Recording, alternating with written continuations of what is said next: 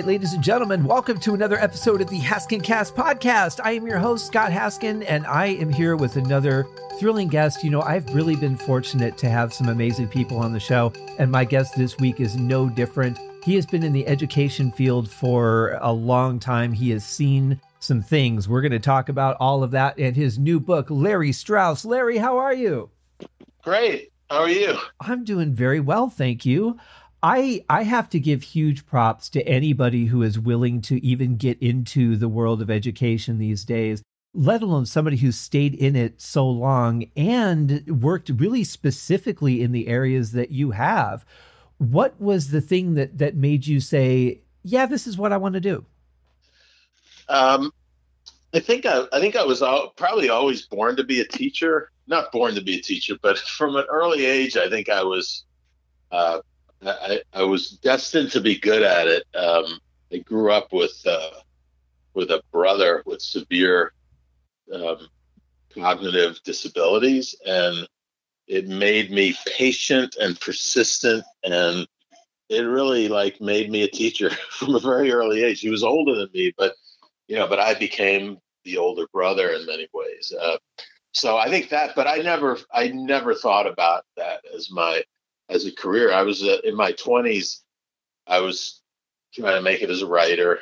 Uh, I wrote for uh, the Transformers first generation cartoons show, and I wrote some. I did some sitcom work, and and and then I wrote. I ghost wrote a, a bunch of books, and I, I, was trying to do my own stuff too, and um, and then I actually actually I actually had a, a pretty big movie sale of one of my novels, and I thought like this is it. I've turned the corner. You know, I am a successful writer, and I mean, I happen to have been wrong. the the movie never got made, and and I hmm. never had anything like that. You know, six figure advance on anything, even nothing close to that since then. But I mean, at the time, I thought I had this this fake existential crisis, like, oh, you know, this is all there is. Mm-hmm. and so uh, I just I found myself gravitating to. I'd actually been supplementing my income by tutoring, by doing private tutoring, and I I, I kind of got the idea like maybe I maybe I could be a good teacher. And now that I've now that I've beat this writing thing, I thought and uh, I, you know, and I was wrong about both. I mean, I was I was really not a very good teacher at first, but uh, I don't think there are too many people who are. It's really really hard to get good at it. It takes a while, and um, one of the things I benefited from as a writer and as a teacher is delusion, is is my own delusional thinking, mm. uh, thinking I'm better than I am at the moment so that I don't get too despairing. Sure. Only in retrospect can I go like, yeah, I wasn't very good then. but by then, but by then I was pretty good, or at least I thought. I guess when you're delusional, you never know for sure. Well, I think we sometimes need to paint that picture to help us carry through those rough interim times. Yes, absolutely. Yes, absolutely. Yeah. It's it's interesting because that would seem like a very natural progression then for you to to take that field. Yeah, I mean it it it it uh, but again you know it was it was a shock. It's mm-hmm. it's an it's a shock i think for a lot of people to go in, actually into a classroom uh, especially if you've been in a university program that's preparing you for the classroom.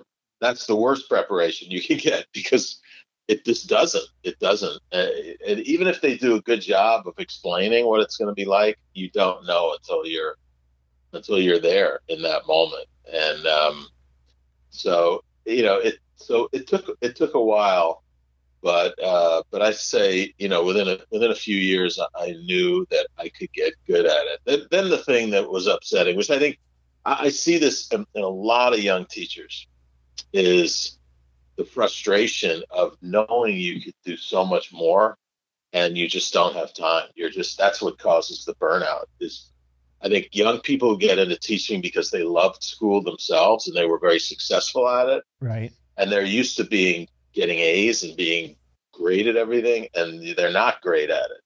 And then they get angry because they start to realize the reason I'm not great at it is it's impossible to do everything I realize can be done for these kids. Like every kid needs, you know, six hours of my time a day, or I, I'm not need, but well, yeah, could benefit yeah, from it, right. and I can, I only have so much of me to give them. I was just talking to my principal today about we have a um, for the first time we have a psychiatric social worker in our school. It's a yeah, it's like a revolutionary thing in the inner city to have that. And of course, we've needed it all along.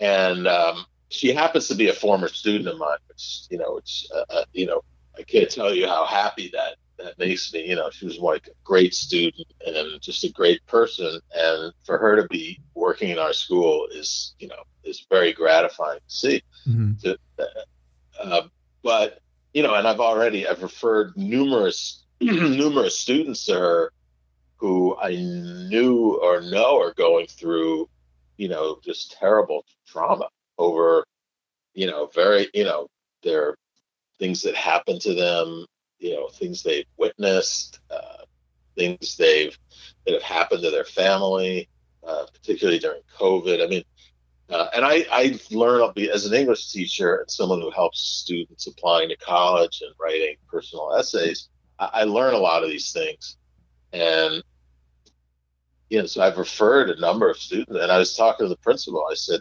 "We, we it's like we need we need a second, you know, we need one a psychiatric social worker for half the students, you know, yeah. in the school, and we have one, and." You know, I asked her like, "I hope you're not feeling burned out." And she's you know she's able to she's able to modulate her expectations of what she can do for each of them but uh, but it is overwhelming and uh, it's overwhelming you know for teachers too so well, just the sheer volume of kids that need that kind of assistance is probably you, you just looking at your schedule and going wow i can't breathe yeah yeah really the clever teachers figure out ways to get the students you know to help each other too. I mean, if you can do that, if you can get that going, so that the pressure is not as much on you, uh, but that doesn't it doesn't always work. Right. Like every every group of students, it's kind of like a, a, a, every novel. I remember, uh, I think Doctorow, who wrote Ragtime and many other great novels and stories. You know, he said every book is this. Every, you're a new writer. Every novel, you're a new writer you have to find your way. It's not, I mean, unless you're a formulaic, you know, writer in a genre. Uh, if you're trying to write literature, every every work is is new. I guess for an actor, every character. I mean, you have your skill, but you're starting over in a way. And I think that's true with teaching too. Every class of students is unique. And, and, you have to adapt very quickly to what the needs of the students are. It can't be this yeah. is our curriculum and this is you're just going to sit there and learn it if yeah. the kids aren't learning, especially in the inner cities where they haven't had maybe the greatest education by the time they've gotten to you, uh-huh. you've really got your work cut out for you on on every student you deal with. Yeah, yeah. I mean, yeah, you you absolutely can't. Um, I was having an argument with my assistant principal about, you know, wanting wanting uh, every month me to hand in a, a plan of what I'm going to do that month, and I said, you know, I know what to do, but I don't know. I don't always know in advance where things are going to go. I want to respond to the kids. It's not the class isn't going to be the same as it was last year.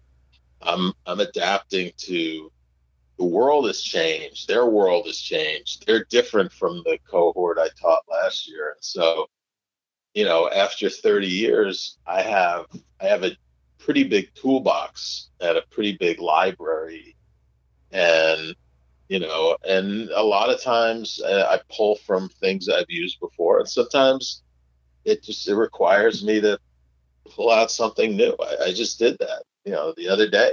I mean based on this student interest and, and strengths and weaknesses you know i was like you're going to read that story and i'm going to ask them about this. So you know like at a certain level you know you have to trust your son there's an there's an improvisational quality to it also. I really I like that though because that is the kind of thing that you'll you are far more likely to actually reach the kids and inspire them to work hard and learn and turn out to be something as opposed to the kids that you lose because you have to follow the formula. Yeah, I feel, and a lot, in a lot of schools, teachers don't have that kind of freedom. Uh, certainly, new teachers, I think it's harder for them to fight for that kind of freedom.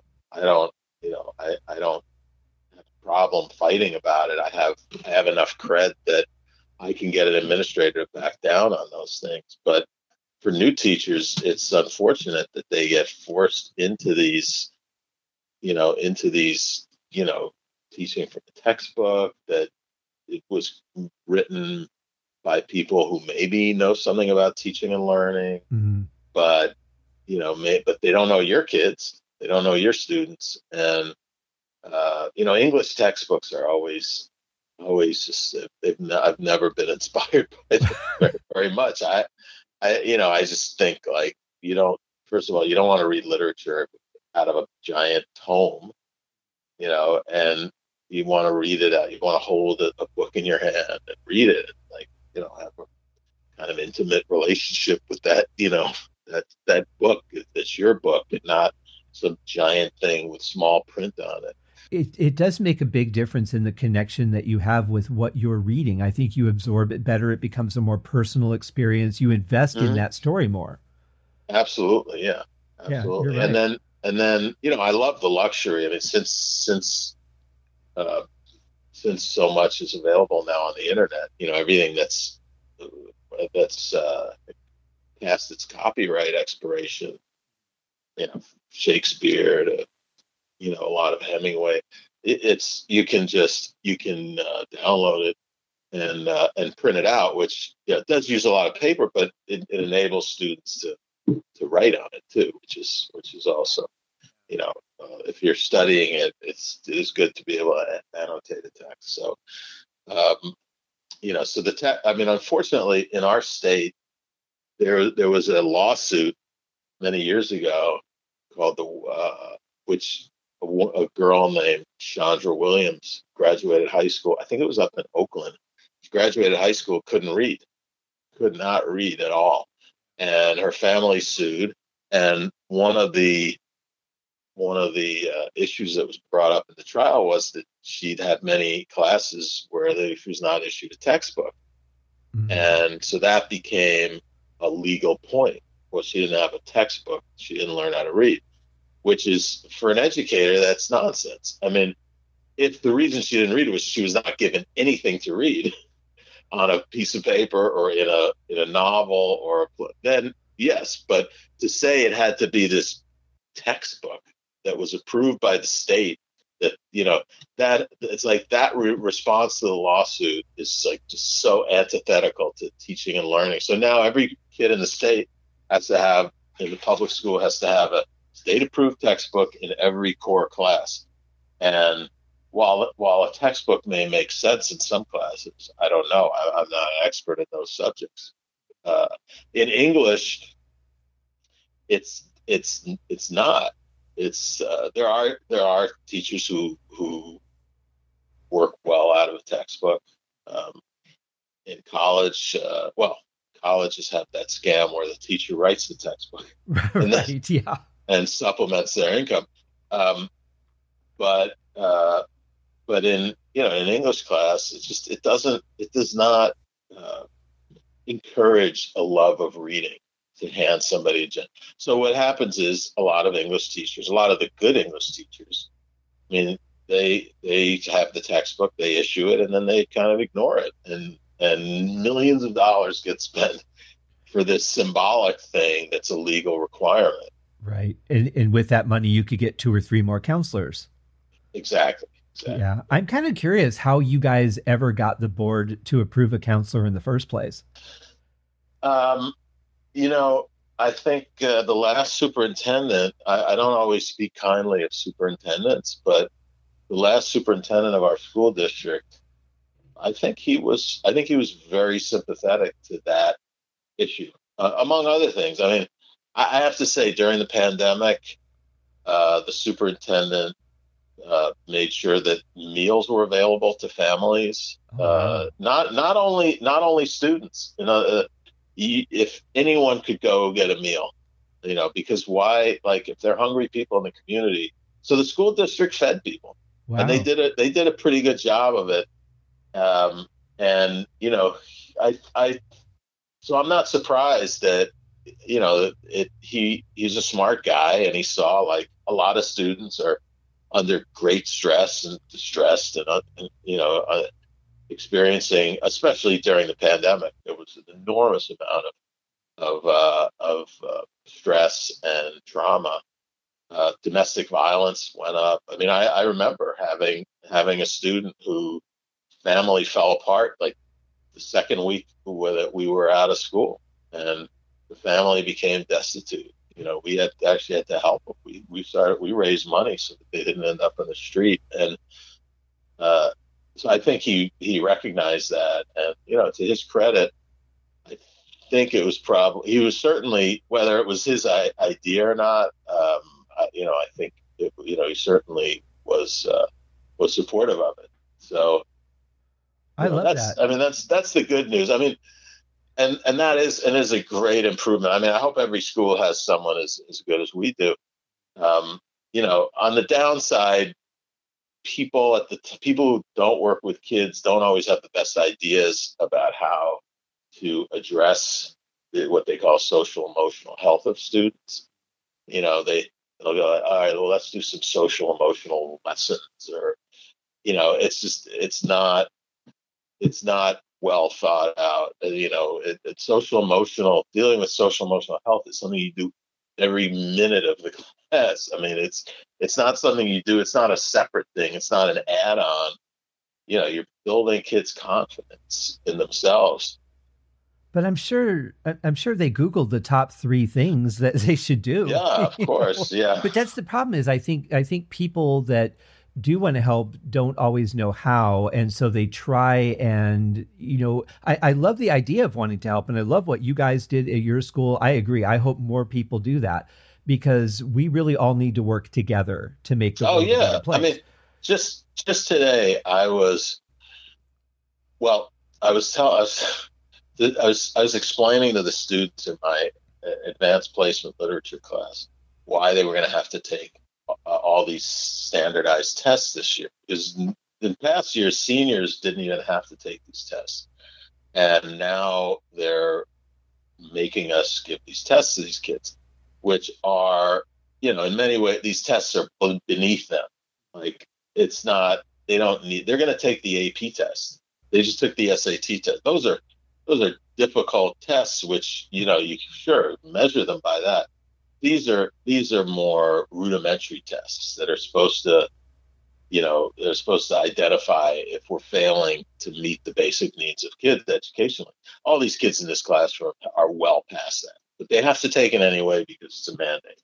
And I was explaining to them, okay, these things are political. Data is political. I was giving them a whole talk about, you know, how people in positions of power in various institutions and politicians, they like numbers. They, they can say that went up 5%, it went down 5%. They like numbers. The real measure of whether we're successful with students uh, are it's it's it's more abstract, it's more nuanced, and you have to have an imagination. And politics doesn't do well with that stuff.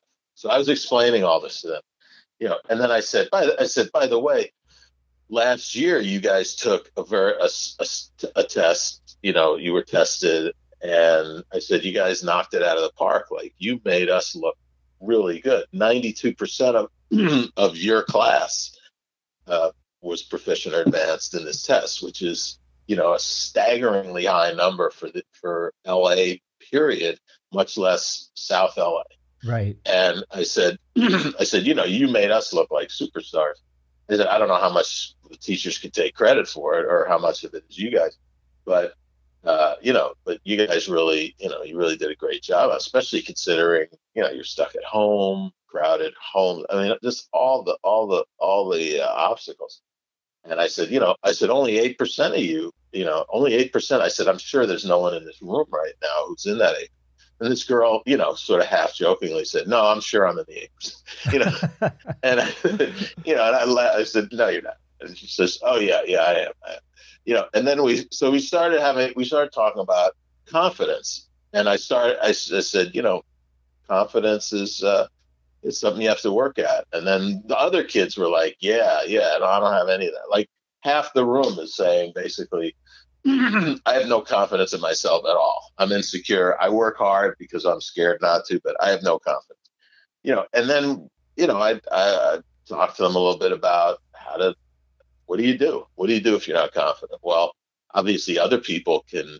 You know, if you get enough encouragement and praise, that helps. I, uh, and then I said, you know, sometimes if you pretend, if you pretend you're confident, sometimes, sometimes that can help. You can start. Sometimes we think we think we we need to get something right internally, and then externally we'll be right. Sometimes it works the opposite. When I when I when I started teaching, our school was was was uh, at risk, almost all at risk students who've been many of whom have been kicked out of other schools, were in the criminal justice system, gang affiliation. And whenever we go on a field trip, we'd make them dress up, make them wear, you know, shirts and ties and, and uh, you know, uh, slacks or dress, you know, we'd make them dress up. And the idea was if you're externally look a certain way, you're going to act more like that. And it, it was true. It did work. Mm-hmm. And so, I, so you know, I was explaining, and I said, uh, I said, you know, by the way, when I make a phone call, like if I have to call somebody on business, and I'm calling a hotel about my reservation, the airline, whatever it is, any call at all about anything, someone in the school district, the first thing when I when they pick up the phone, I tell them my name, mm-hmm. even though they don't know who I am. I said, but you know, you don't want to call and say, um, uh, what uh, you know you don't, you don't want to stumble around. So you say you know, hello, this is Larry Strauss, and you know, and then I launched into it. I told them that. I said, you tell them your name because when you tell them your name, you're saying to them, I'm somebody. Yep. You should know who I am. I'm, you know, and they're looking at me like, you can do that. I'm, yeah, you can do that. You can, you can tell them your name, and if you say that, like, you, like they should know who you are, you'll, you'll start to feel more like that. Uh, but so you know, there's a social emotional lesson. It wasn't it wasn't planned. It wasn't a separate add-on. It just kind of came out of the class. And often these things, often things like that, don't happen with the whole class. They happen individually. They happen between you know the teacher and the, you know when I'm consulting with a student when they're working on something. They ask me a question. Every interaction should be about you know, helping build their self esteem, their confidence, um, you know, and their, you know, and the developing their skills. And and really the mo- the best the best way to be confident is to be competent. So, mm-hmm. you know, if you're if we're if we're doing a good job, you know, ultimately that's going to help with their, you know, social emotional health too. Well, I think one thing that's really been a repeating theme on my show when I talk to different people, whether they're actors or authors or directors, is if you let things breathe, if you let things come out naturally, you know, you'll find those moments. If you try and stick to a curriculum or, you know, too hard to a script, you mm. miss out on some of those magical things that can make the biggest difference. So I love that you do that. Mm. Absolutely. That's a great analogy. That is a, that's a great analogy. You you have to you know, like I, I tell students about, right? You got to have the flow. You yeah. got to have the flow. You got to, you know, you have to ultimately impose some order on the flow. And the more you, the more experience you get, the easier it is for you to do that while you're writing. But sometimes you just have to go back and, you know, and, and but you, but you don't find things unless you're free. You don't find the great, the best moments unless you're free. Absolutely true and it, and it does writing is a great example of that too because if you're if you're too busy editing yourself while you're writing you're ruining mm. your book yeah yeah yeah as Absolutely. you know because you're on is this your fifth book now it's my fifth yeah i mean i i i, I like to i like to sound you know I, like, uh, I, I like to say it's my fifth book it's my fifth published book published book right it's my, yeah. the other 20 languishing in a box, which I may, you know, the, the, the interesting thing about that is my, let me think, my fourth novel, Now's the Time. I originally wrote it oh, oh, in the late 80s.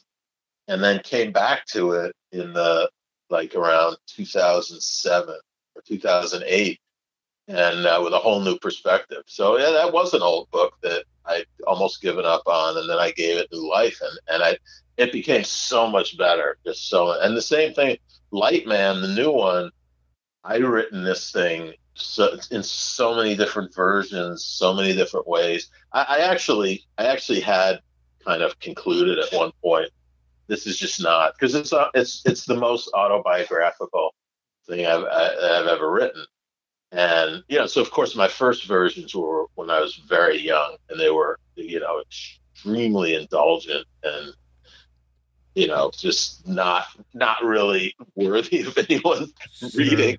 I I can't say I haven't done that a few times myself. Yeah, yeah I can identify. Yeah, but but I mean, what's the evolution of? I mean, if I was a if I was like a great writer, it would be interesting for me to, to kind of track the evolution of this book. You know, if, if, if that was, if I was the kind of writer that people studied, it would be, this, this would be an interesting one because of how the, the, the, the story evolved and the characters evolved. And, you know, to, I mean, it started out with being my family. It was like, there was, there was a mother and a father and two sons, and one of them was severely brain damaged. So like, and the mother's an actress, the father's, you know, I mean, it was very close. Excuse me, and uh, and then I, you know, switching points of view, and then and then suddenly, like the character of the father changed. He just he became this he became this other guy that is very that not at all like my father. It's it's kind of more like what my father might have wished he was, mm. although not not in a glamorous way at all. Right. Like my fa- my father was was the nicest person I ever knew. He was. I mean, people tell me I'm a nice person, and I'm like, no. Like you got to meet. you should have met my father. Like I'm.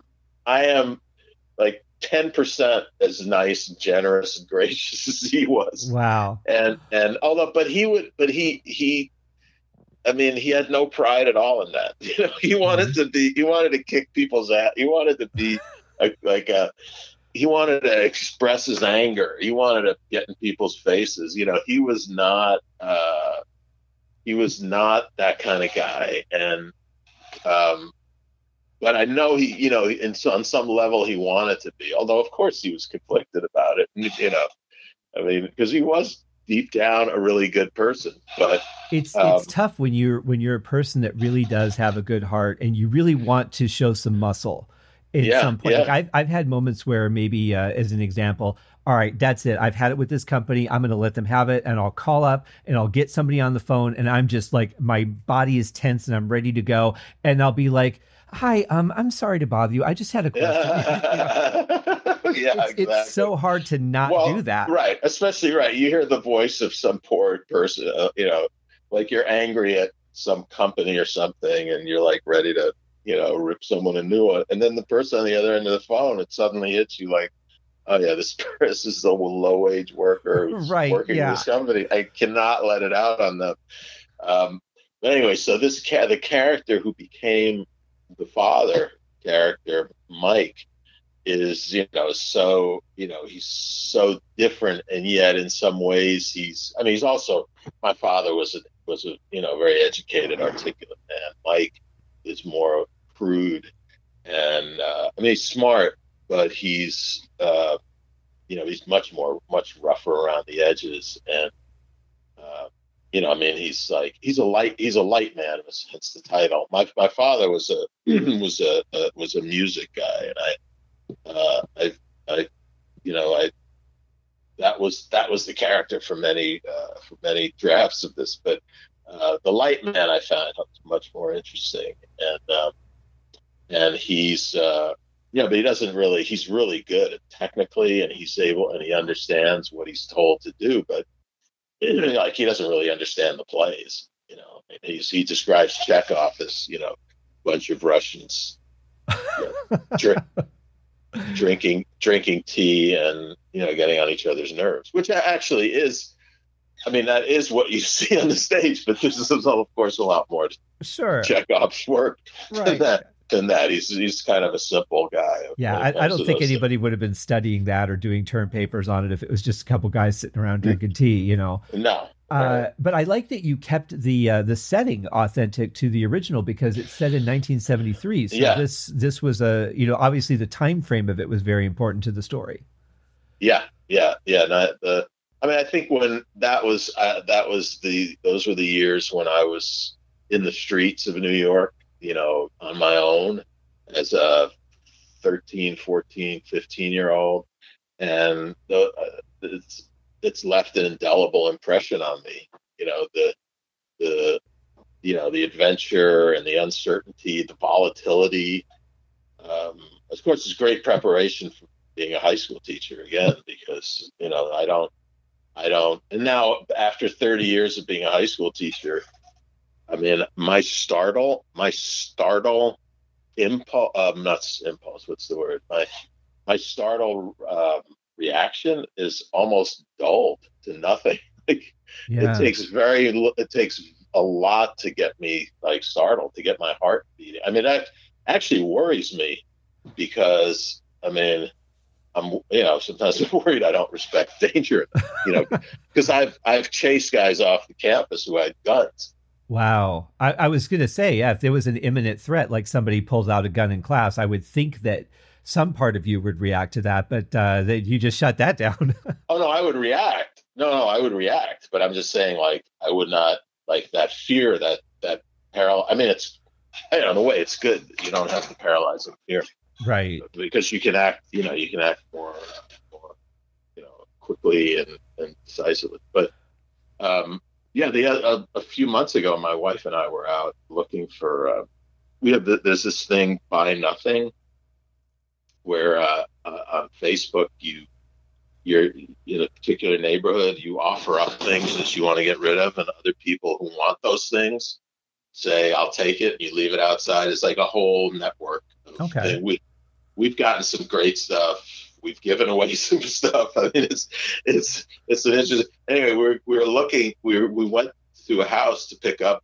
I don't know a house plant or something that somebody was giving away, and it was night, and it, you know it was a dark street. We couldn't find the address. We are looking around with our phones. We've got our GPSs, and like the blue dot is here, and the house is, and nothing makes sense. And we're standing in the middle of the street, and I see shadow. I see three shadows, and I I think like, well, there's only two of us, so. And one of the shadows is behind me, and the moon is, um, and the moon is behind me. So I'm thinking, if there's a shadow behind me, there's somebody standing behind me. Right. And I turn, and there's a guy standing, like two feet away from us, just staring at us. He looks he looks a little bit mentally ill, and uh, you know, and I remember like I just turned to him, and I did not. It was like no, my my wife like you know yeah, jumped, and I just turned, and I and I just asked him where this address was. it's like, do you know where this is? And he barked at me and ran away. Huh. So um, anyway, that's long. Um, but uh, so so yeah, so this ca- this character, I found him much more interesting, and then and then lo and behold, a minor character from an old from an old draft, a guy who, um, so Mike Mike is a light man, but he's he met his wife, who's an actress, when she was doing Chekhov, and she was they were they were touring, they were in Poughkeepsie, which is where he grew up, doing the lights there, and they fell in love. He you know, he sort of made love to her with a with a with one of the theatrical lights. You know, he was like lighting her on the stage, and and you know they they uh, they got to know each other, and so he he he goes with her, and he ends up back in New York, but he can't get inside the theater because the union has rules about you know you have to you have to start out an apprentice, and you have to work. And anyway, he ends up outside the theater running the spotlights and you know, bitter guy who knows he's he could do that job and they're better than those guys. But, you know, the union's keeping him out. Uh, and so I had this I had this other this character walks up literally in one of the drafts. I just had this guy walk up on and you know ask him for a cigarette, I think, and start talking to him because this guy's this guy's got to pass out photo processing coupons at night in the street, and he's bored, and so he starts a conversation with him. And Mike at first like like keep moving, buddy, but then eventually he you know he's kind of lonely too, and and so you know, I had I, I, had a few scenes in in this draft of the book with these two guys talking, and then anyway, Al became the narrator. That guy Al became the narrator of the novel. Like wow. he, he sort of made his prominence known. Yeah, and so that's why like it evolved. This this whole thing evolved, and then and in one draft, the kids, the two, the the the the boy, the younger boy, the one based on me was the was the protagonist. And I thought, well, how clever I am, you know, a five year old protagonist. But but it wasn't really, you know, it's just it's it's really, really, really, really hard to make a five year old's point of view interesting enough to to carry a novel. Uh, right. You know, maybe a short story, maybe a poem. I mean, I've seen it done brilliantly by other writers, but I, not for a whole novel. I mean, I, at least I haven't. Maybe somebody has. I haven't read that book yet. But if you if you're making it a children's story, and I'm thinking of uh, there was a book by Stephen King called "The Girl Who Loved Tom Gordon," and it was all about this little girl who was lost in the woods and just fascinated with this baseball player. You can do it, I think, if you make it a children's story, not in the mm. way of like you know, you know, the it, the book has golden edges and it's got a cartoon picture. I don't mean a children's book that way, but I mean, it's where the story is really about the child. I think you can, but boy, it's tricky. Yeah, yeah. And you know, my thing was like, I, I, I thought I had an interesting story to tell because my, you know, as I say, my brother had these severe disabilities, and he was diagnosed autistic, schizophrenic, and epileptic. But I've always, I've always felt like those labels are just a little. I mean, I, I know it's scientific, but a little arbitrary. Like it doesn't like when I when I used to see my brother with uh, with other people who were di- similarly diagnosed, I always felt like they're all just you know suffering in their own way. Like they're yeah. each each of each of these people is unique to their illness, to their di- disability. Excuse me. And you know, we're just trying to group them together and make sense out of what we don't entirely understand. Well, don't you think we do that with everything, though? I mean, probably yes. that are thrown around today, like an, an anti-vaxxer means that you're against the government. It means you think the Earth is flat. Like we, we right, put right, these right. people into That's buckets. True. You know, that's true. That's true. And and everyone, right? Everyone who's uh, uh, right. Anti, the anti-vaxxers started with um, started with people. I, I think I think a lot of it started with people who had autistic children. Mm. You hmm. know, and and I, I, have to say, I you know on that subject and related to the book too. I I had a, I had an autistic um, student who graduated from our school last year, and he was in my class for three three years. Uh, yeah, three years in a row. And I mean, he did great. You know, it was a it was a real success story that he got through our school, graduated with honors. He's now at a, at Long Beach State University, which is you know, not a, not not an easy school to get into, and uh, really success story. And I went to I was I was asked to go to attend his last IEP meeting, which is you know where the parents, a teacher, and psychologists, counselors, administrators, everybody gets together and sees that his IEP, which is individual education plan, which every special ed student gets, and entitles them to services, and it's very strictly legally, um, you know, enforced. These things, the special ed laws are no joke, and the administrators know that too. They know they get a lot of trouble if they if they violate. And so we're in this meeting, and and the administ everybody, all the all the school people think this is going to be a celebration. This is his exiting out meeting. We're going to say like, look at this, look how far he's come, and now he's going to college. Like they were thinking like it's just going to be this joyful thing and everyone's going to be crying with joy and that's not what happened at all what happened was the mother started lashing out at everybody for not taking care of her son for for not meeting those requirements.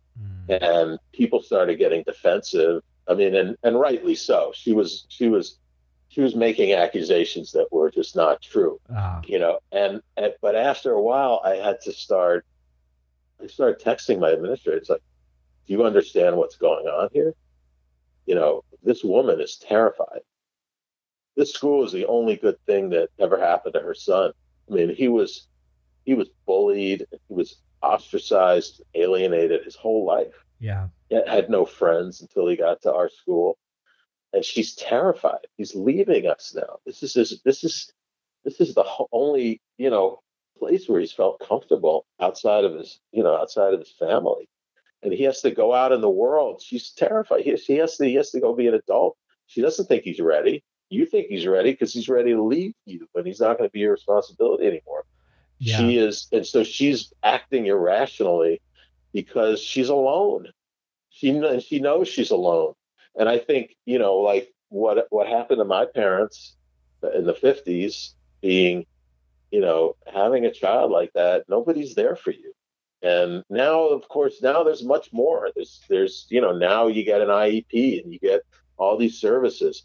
But you know what? I think this this boy's mother felt a lot like how my parents felt and how other people with with uh, children like that feel. It's the worst thing. You feel powerless and feel so bad that your child has to struggle and suffer in the world. And so, to me, to lash out at childhood vaccines is, you know, is entirely understandable. Mm-hmm. It, it, to lash out at anyone and anything is understandable. It's not. It's not a rational thing. And I don't know, like maybe if maybe if we did a better job of making people with children like this, you know, feel deal with it and feel like you know you're part of a community, and those your child is my child too. Your child, we're they're they're our our children. It's not like you have a child who's struggling and look at everyone else's child that seems perfect to you. I mean, my my mother my mother used to absolutely you know, she she she confessed. I mean, what it's one of her something she's ashamed of, but but proud to admit was how angry she felt at normal children when when my brother was suffering the most. Right. You know, my mother my mother did a season on Sesame Street. I didn't know that. And yeah, and uh, she was she played Molly the mail Molly the letter carrier. Huh. And and she and she was she said, you know, it was really hard for her because those kids were so sweet. She really, she really loved working with them. But at the same time, it's just like it was like they were sticking knives in her with their bright precociousness, and you know, it was just hard. It was hard because her son, her son, you know, and, and uh, it's just so painful.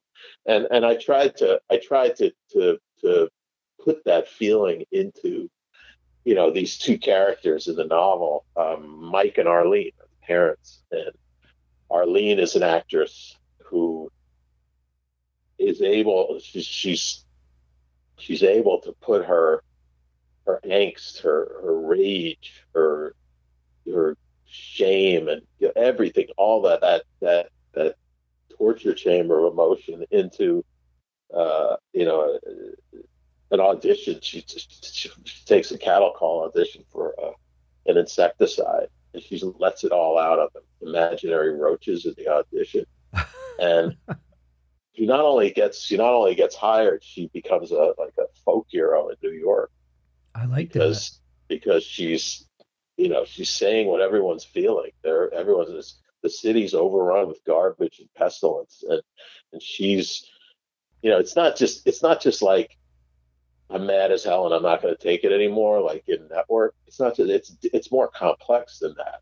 Yeah. It's, it's, I'm, you know, I'm suffering and I want to, I want to get through this and I want to, and I don't know what to do. And, you know, it's the, that overwhelmed feeling. Well, I think the important thing that, that people should really take away from this story, uh, that, that you told about the lady with the college is that you paid enough attention to care about what she was really saying instead of just taking her words and going, well, she's just pissed off or she's a bitch or whatever. Right. You identified the truth behind what was happening. Yeah. I think that's what we're missing in this world. I think people Yes. just immediately judge and react and they Yes. don't step back and, and take a moment and really think.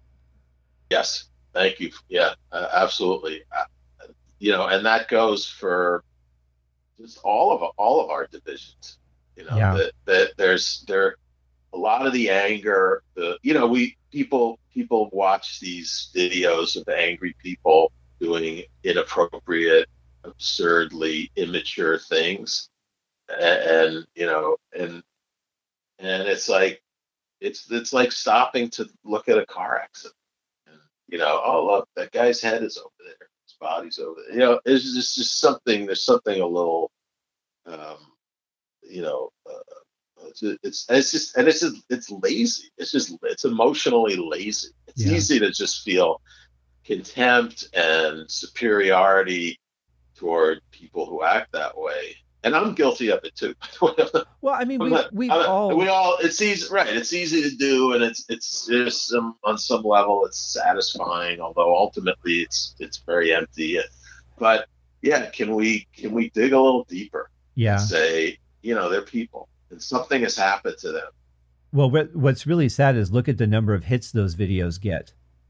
yeah yeah it's just yeah i mean it's it's no different than you know watching somebody um you know fall off a skateboard you know and which i watched too it was I mean, dumbest stuff on wheels. I mean there's there is something There's a difference So- between people doing something stupid and people who are going through something and being Yeah. laughed at. that's true. Right right. If you're just like you know young and you think you're invincible and you go learn that lesson. Right. But if you're yeah if you're losing it. And I, i've seen that. I've seen it in my i've seen it in my school. I've seen teachers flip like completely flip Oh, sure. become uh, we had a teacher taken out of the school in handcuffs one day.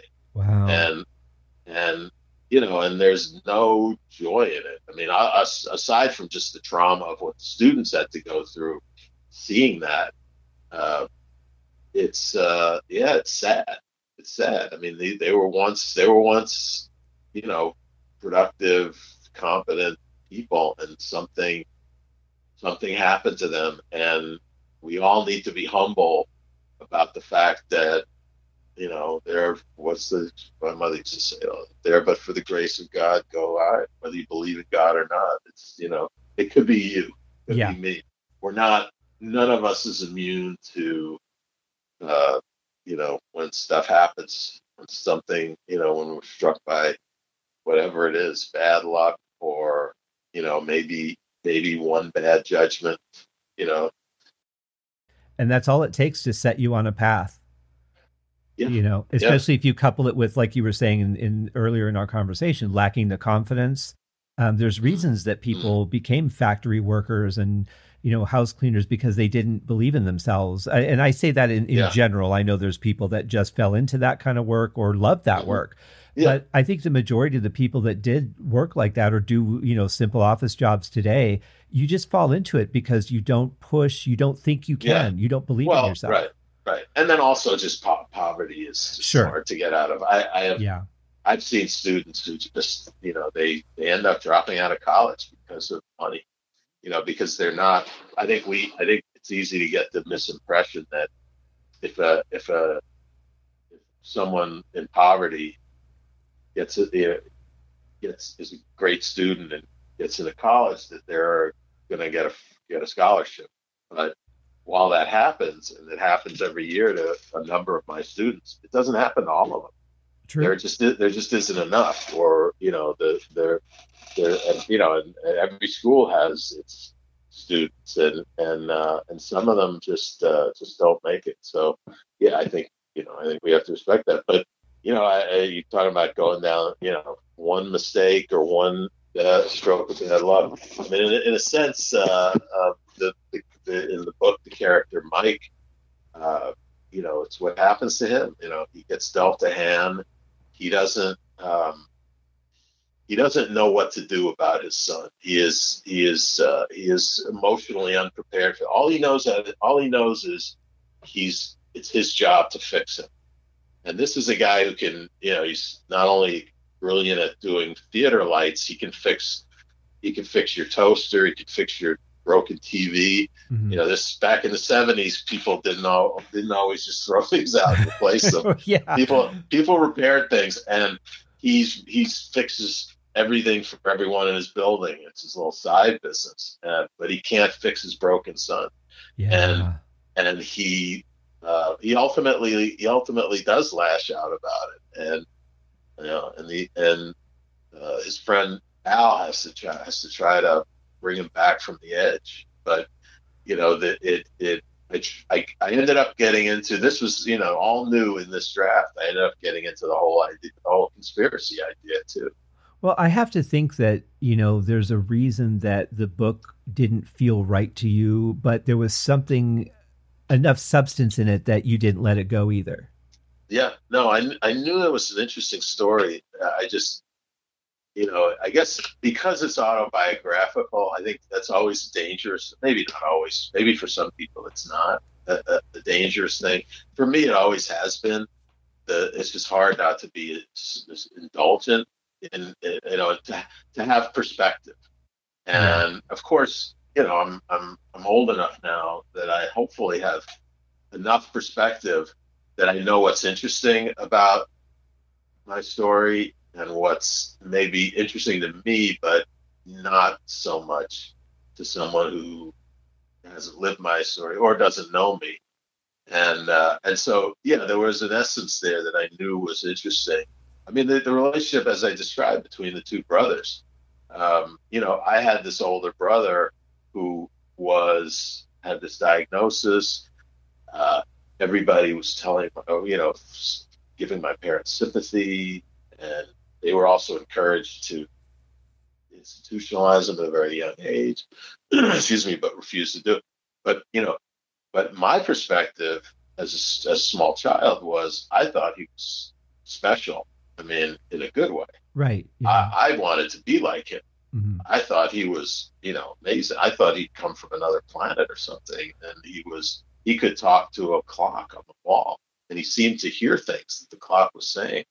I couldn't hear the, anything from the clock. You know, I didn't I didn't see magical things when I looked at a, a glass of colored liquid. Was he born that way, or did something happen along the way?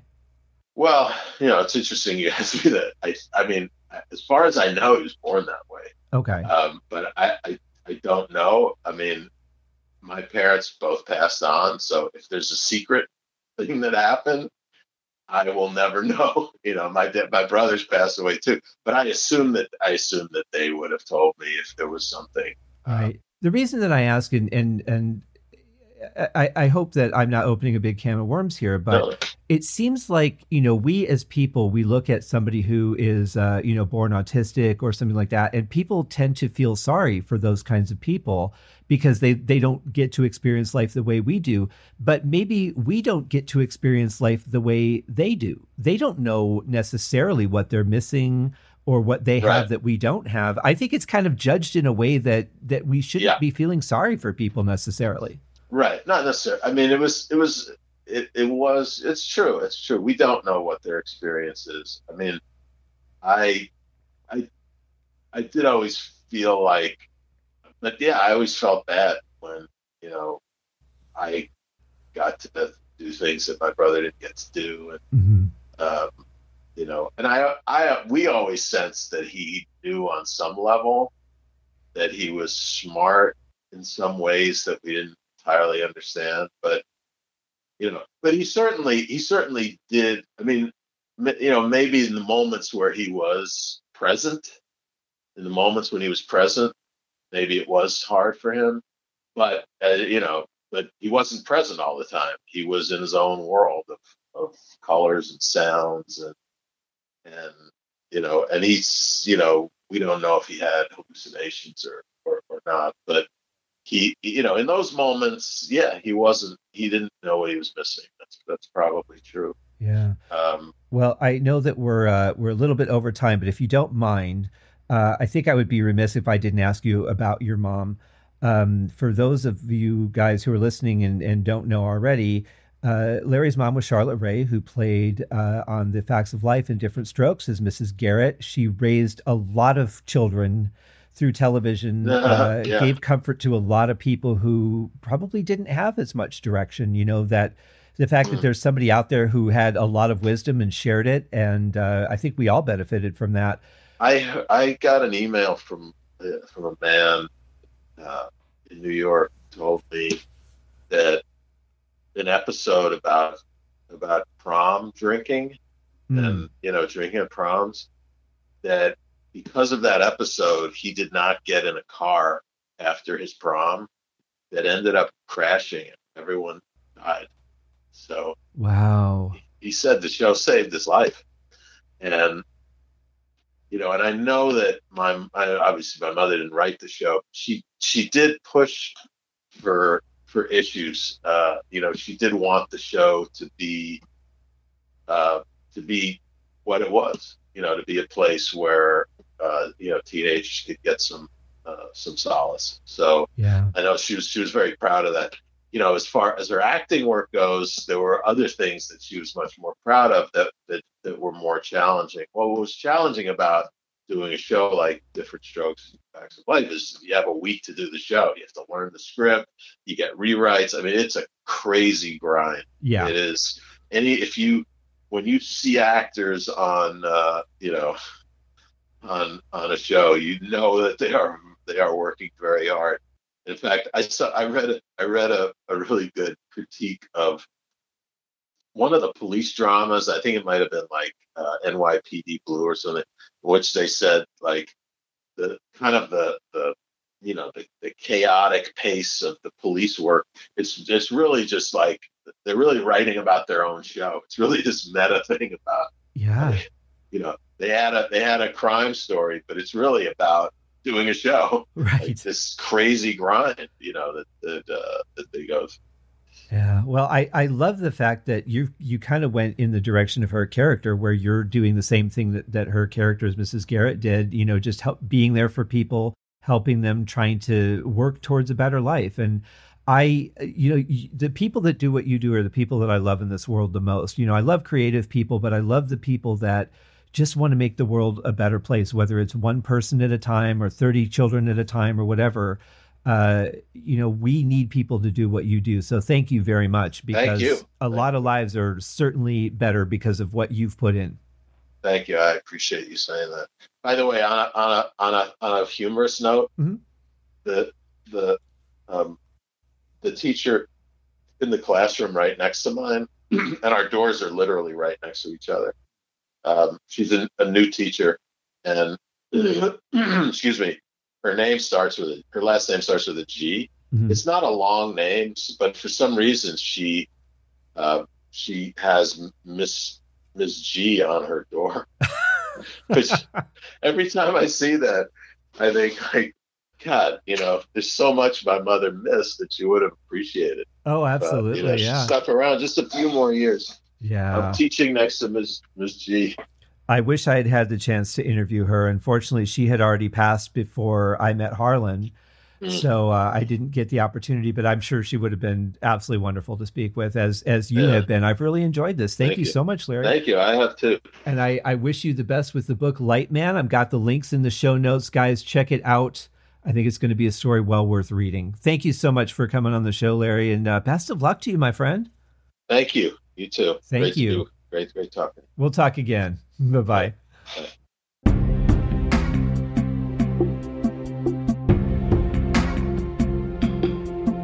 There are just some people when you meet them that you know right away they're a good person, that they put a lot of positive energy into this world, and our guest today, Larry, is definitely one of those people. Thank you so much, Larry, for coming on the show. I really did have such a good time talking to you. I think we covered a lot of very important ground, and I have great respect for the work that you're doing. It's not something I could do. I do not have the patience for that kind of work, but I'm glad there are people like you out there that do. Thank you guys for joining me for another episode of the Haskincast podcast. We'll be back next week with another episode. In the meantime, take care of yourselves. All right, cheers.